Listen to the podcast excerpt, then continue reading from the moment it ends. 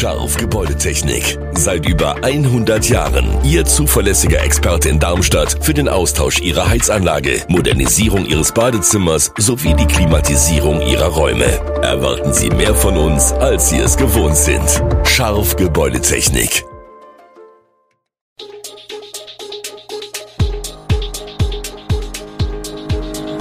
Gude, unser morgendliches News Update. Das Wichtigste aus Südhessen für Sie im Überblick. Guten Morgen aus Darmstadt an diesem 8. September. Die Eintracht gewinnt gegen den SV Wien Wiesbaden, Millionenunterstützung für Städte mit Kaufhofschließungen und Sparkurs für Kitas der evangelischen Kirche. Das und mehr gibt es heute im Podcast. Fußball-Bundesligist Eintracht Frankfurt und Zweitligist SV Wien Wiesbaden nutzten die Länderspielpause für ein Testspiel. Nach 90 schweißtreibenden Minuten in der Mittagssitze am Donnerstag gewann der Bundesligist 3 zu 1.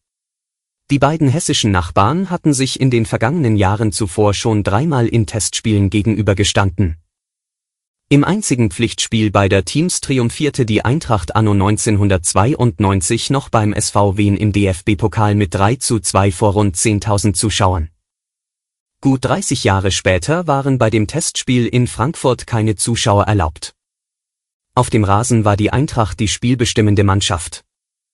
Die Eintracht wird nach der Länderspielpause am Samstag 16. September um 18 Uhr und 30 Minuten beim VfL Bochum antreten. Der SVWW muss schon am Freitag 15. September um 18 Uhr und 30 Minuten beim SC Paderborn ran. Mit einem 3 Millionen Euro Paket will das Land jenen hessischen Städten unter die Arme greifen, die von der Schließung einer Filiale des Galeria Karstadt Kaufhofkonzerns betroffen sind.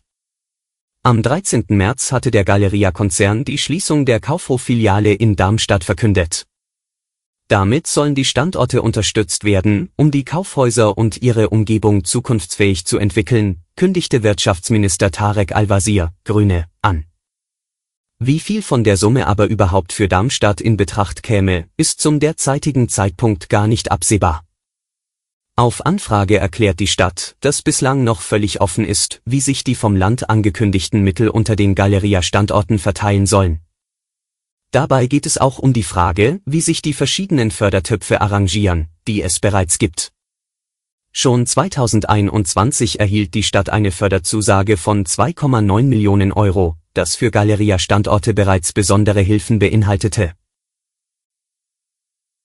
Bei derzeit noch hochsommerlichen Temperaturen laufen in Rüsselsheim bereits Planungen für die Adventszeit. So teilt die Stadt nun mit, der Weihnachtsmarkt findet dieses Jahr statt. Noch vor einigen Wochen hatten die bisherigen Veranstalter von Unternehmen Rüsselsheim verkündet, sich aus der Organisation des Weihnachtsmarktes zurückzuziehen.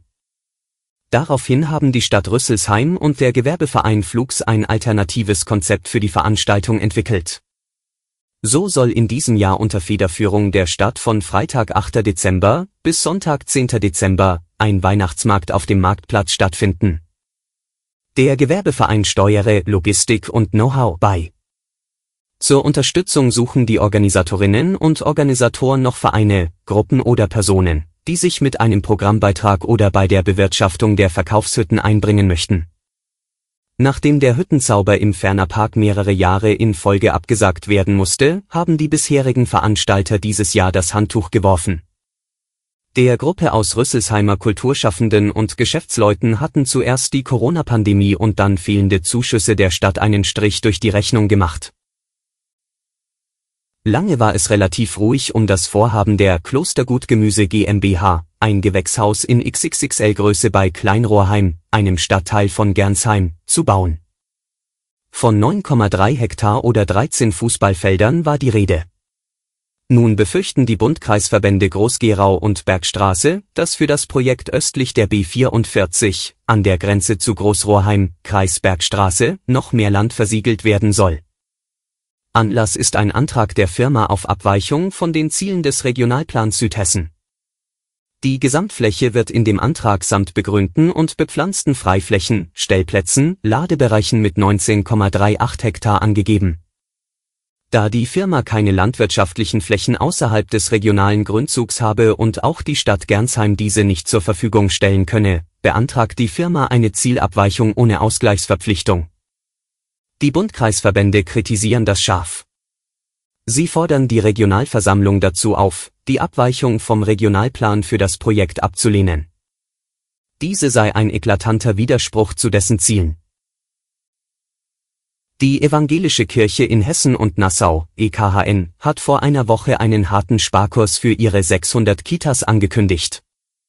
Man werde mit den Kommunen in Hessen und Rheinland-Pfalz in Verhandlungen treten, um für jede Kita den finanziellen Eigenanteil auf dem jetzigen Stand einzufrieren, was bei steigenden Kosten einer faktischen Kürzung gleichkommt. Begründet wird der Schritt mit sinkenden Kirchensteuereinnahmen. Die Kommunen sind wenig begeistert. Der Hessische Städte- und Gemeindebund widerspricht der EKHN deutlich.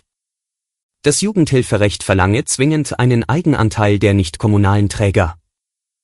Im Wesentlichen stecke in kirchlichen Kitas kommunales Geld. Den kleinen Rest steuerten die Kirchen bei. Bei der EKHN beläuft sich dieser Rest auf 50 Millionen Euro pro Jahr. Hessen steckt jährlich über eine Milliarde Euro in die hessischen Kitas, wobei knapp ein Drittel vom Bund komme. Wie viel welcher Träger bekommt, ist im hessischen Kinder- und Jugendhilfegesetz geregelt. Rheinland-Pfalz gibt für Kitas in diesem Jahr mehr als 900 Millionen Euro aus, wobei in dieser Summe gut 90 Millionen Bundesmittel stecken. Alle Infos zu diesen Themen und noch viel mehr finden Sie stets aktuell auf echo-online.de. Gute Südhessen ist eine Produktion der VRM von Allgemeiner Zeitung, Wiesbadener Kurier, Echo Online und Mittelhessen.de. Redaktion und Produktion die NewsmanagerInnen der VRM. Ihr erreicht uns per Mail an audio.vrm.de.